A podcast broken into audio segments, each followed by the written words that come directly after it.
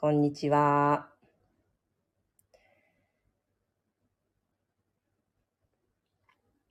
はい、皆様、こんにちは。え、プレイヤースカンターチャンネル火曜日 MC のもとこです。えー、今日は、えー、9月の4日 ?5 日の、えー、火曜日の昼下がり。皆さんいかがお過ごしでしょうか？ねえ。えっと、先々週は井出さんが元子の代わりをやってくださって、えー、面白いちゃん、面白い配信になってましたけど、えー、そう、先週から、えー、復活しまして、そこから、えっ、ー、と、ゆっくりと私も体なども復活してきて、えー、昨日やっと完全復活を遂げましたっていうナウでございますあ。ありがとうございます。こんにちは。さて、早速なのですが、今日は、えー、私がアイルベーダーを始めた理由についてちょっと話してみようかなと思う。はい。ね、えっ、ー、と、ちょっとこう、うん、な、どうやって出会ったかについて少しゆっくり話してみよう、見ると、私その頃、えー、19歳だったんですけど、アイルベーダーと出会ったのって。あの、その19歳の頃、新小岩ってとこに住んでたんです。江戸川区？葛飾区。あの、駅の反対葛飾。逆は江戸川区みたいな感じのとこですけど、新小岩という下町に住んでたんですよ。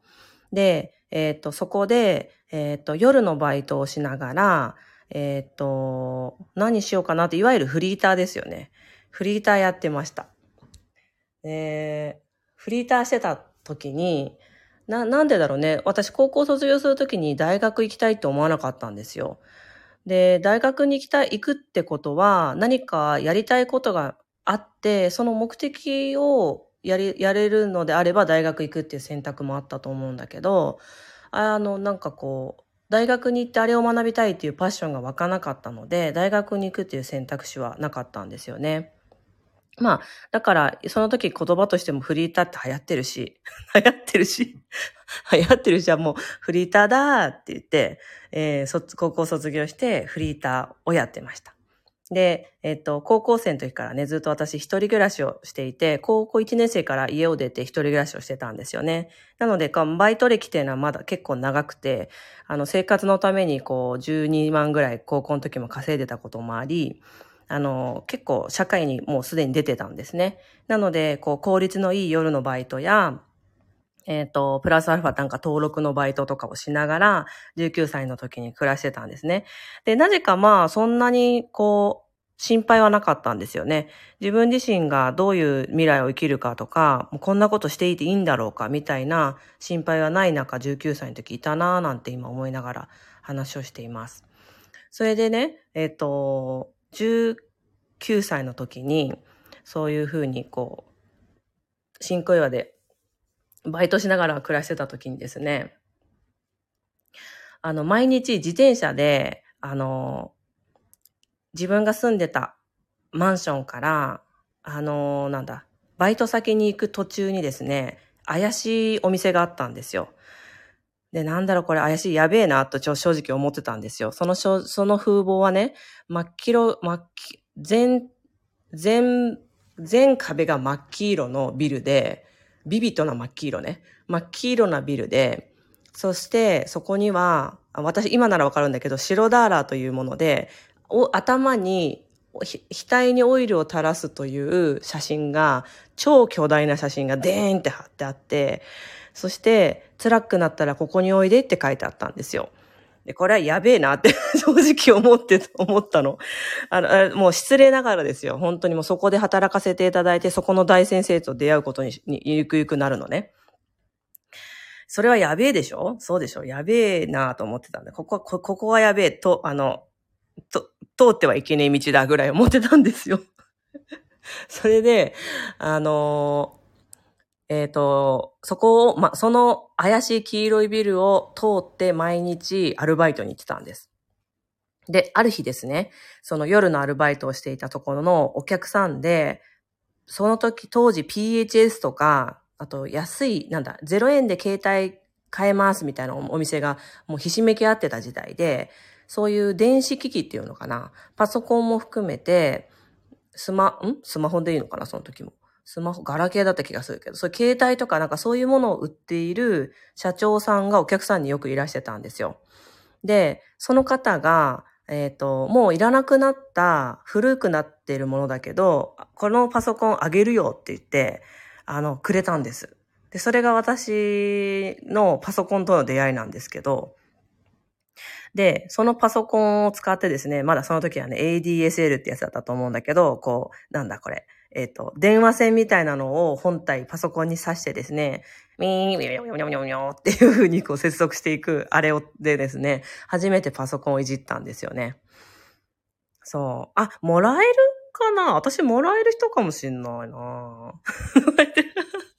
そうかもなうん。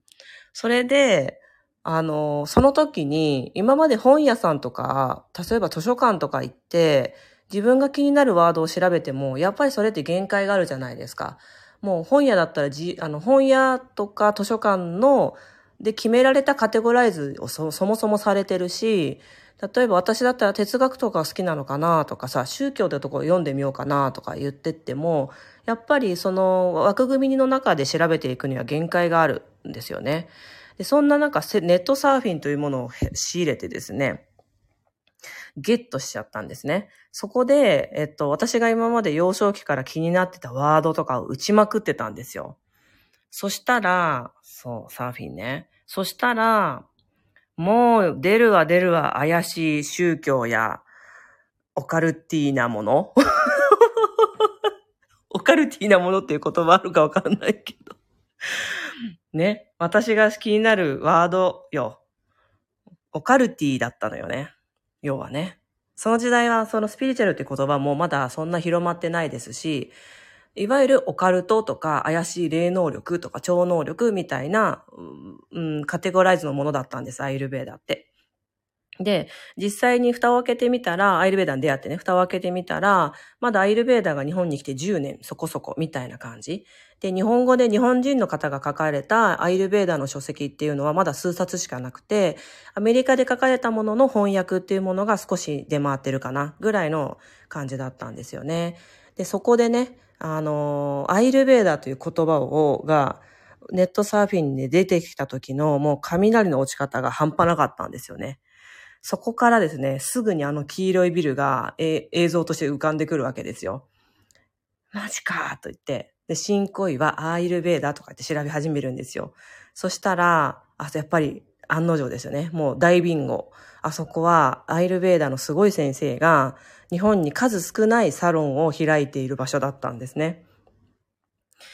別の意味でやばかったよ。ほんとやばいよね。本当にありがとう神様っていう感じでの出会い方でした。で、あのー、次の日かな、もうその日だったかもしれない、問い合わせました。あの、まず施術を受けに行こうと思って、施術をやるんだと。アイルベーダーとは施術をやるものなんだって思ったんだよね。で、そこはご飯も提供してたので、あ、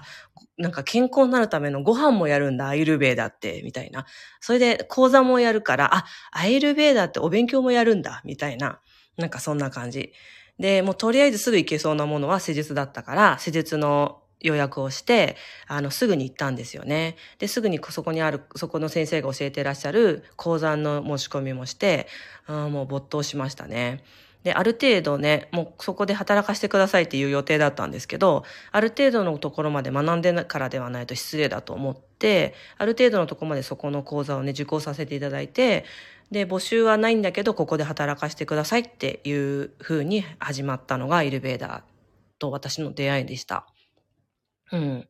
でね、私、今、未だになんで私アイルベーダーにこんなに興味を持ったんだろうって思ったんですよね。でね、その時、その当時パソコンがね、一人一台ではまだなかった時で、でま私がかろうじてゲットできたぐらいですからね。それでその時、まあお金がない人は買えないね。10、20万とかしたんじゃないかな。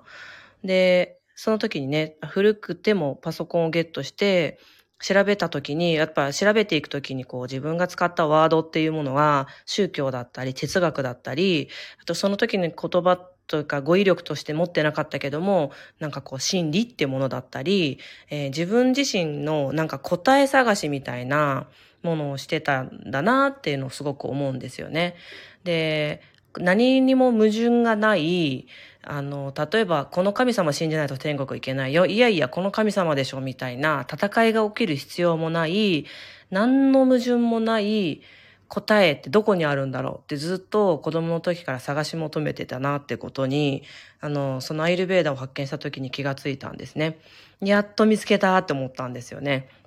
で、あの、蓋を開けてみたら、もう一生学んでも学びきれないぐらい膨大な量のベーダ哲学というものだということがすぐにわかり、これはずっと脳みそが美味しいぞって、脳みそが美味しがるぞみたいな、あの、風に没頭してたのを覚えてますね。うん。だから、アイルベーダーって生命の科学とか生命の英知って日本語で訳されるんですけれども、あの、もちろん治療とか、えっ、ー、と、生活法とか、えっ、ー、と、その人の体質、気質に応じて、こう、いろいろな人間、全、全体性、人間を、一人の人間を全体性として見ていくっていう根底的な理論なんですけれども、これはもうなんだろうな、大宇宙の真理みたいな、ちょっとオカルティーな言い方をするけど。大宇宙の真理みたいなところがすごくあって、あの、私からするとですよ、もうこれはちょっと、あの、でかい口を叩きますけど、世の中にあるものすべてがアイルベーダなんですよね。もうすべてがアイルベーダ。私が例えば今やってるマインドのことや、シータヒーリングというものも、ボディーワークも、あの、星も、あと、普段の日常の中で起きてる出来事もすべてがアイルベーダなんですよ。うん。オカルティだわ。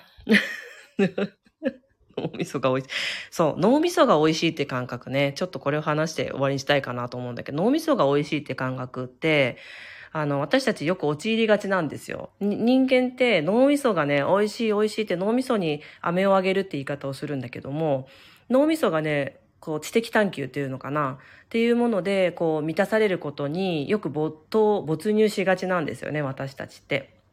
でもそういう、なぜだろう、どうしてだろう、問題解決したいっていう、この欲望は私たちの人類のこう根底にあるものだから、あの、それなくす必要はないんですけれども、そこに没入しすぎるって、あの、すごく本質的なものを見失うトリックだなっていつも思っていて、ある程度の知識を学んだ後に、まだ知識が足りない、まだ足りない、まだ足りないっていうように、情報や知識をこう、拾い続ける。っていう、この脳に飴をあげるっていうものをやり続けているとですね、本質を見失うんですよね。だからある程度のところで、ああ、美味しかった、ごちそうさまってして、自分自身の中にもそれがすでにあるっていう感覚を信頼した時に、初めてその知識って活かされるんだなっていつも思うんですよね。だからね、脳みそに、あの、栄養を上げ続けていく必要はないんじゃないかなって思います。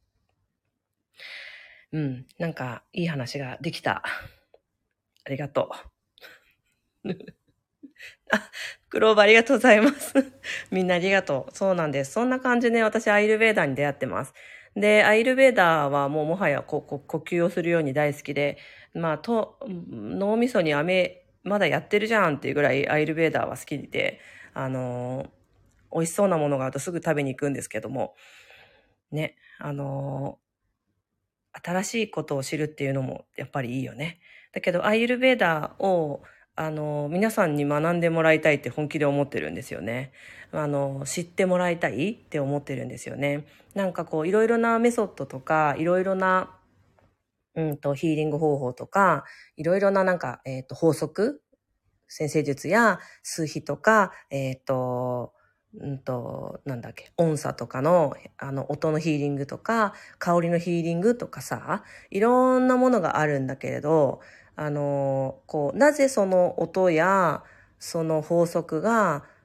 体に効くのか、なぜそれがスピリチュアル的に効くのか、みたいなものの、なんかこう、ベースにある考え方、その、なんかそそのあり方の根底にある理論、理論というか、心理みたいなものがアイルベーダーだと思っていて、まあアイルベーダーじゃなくても正直いろんな風にアイルベーダーは存在するんだけど、うん、そうなんだよね。だから、あの、心からみんなアイルベーダー学んでって思ってます。はい。ショート動画ためになってます。やったー。本当にね、最近そういう風に言ってくださる方が多くて、本当にちょっとややる気出てきてます。ありがとうございます。はい。ということで、今日は私がアイルベーダを始めた理由というテーマでお話をしてみました。あ、YouTube もすごく参考にしてます。イエーイ ありがとうございます。めっちゃ嬉しい。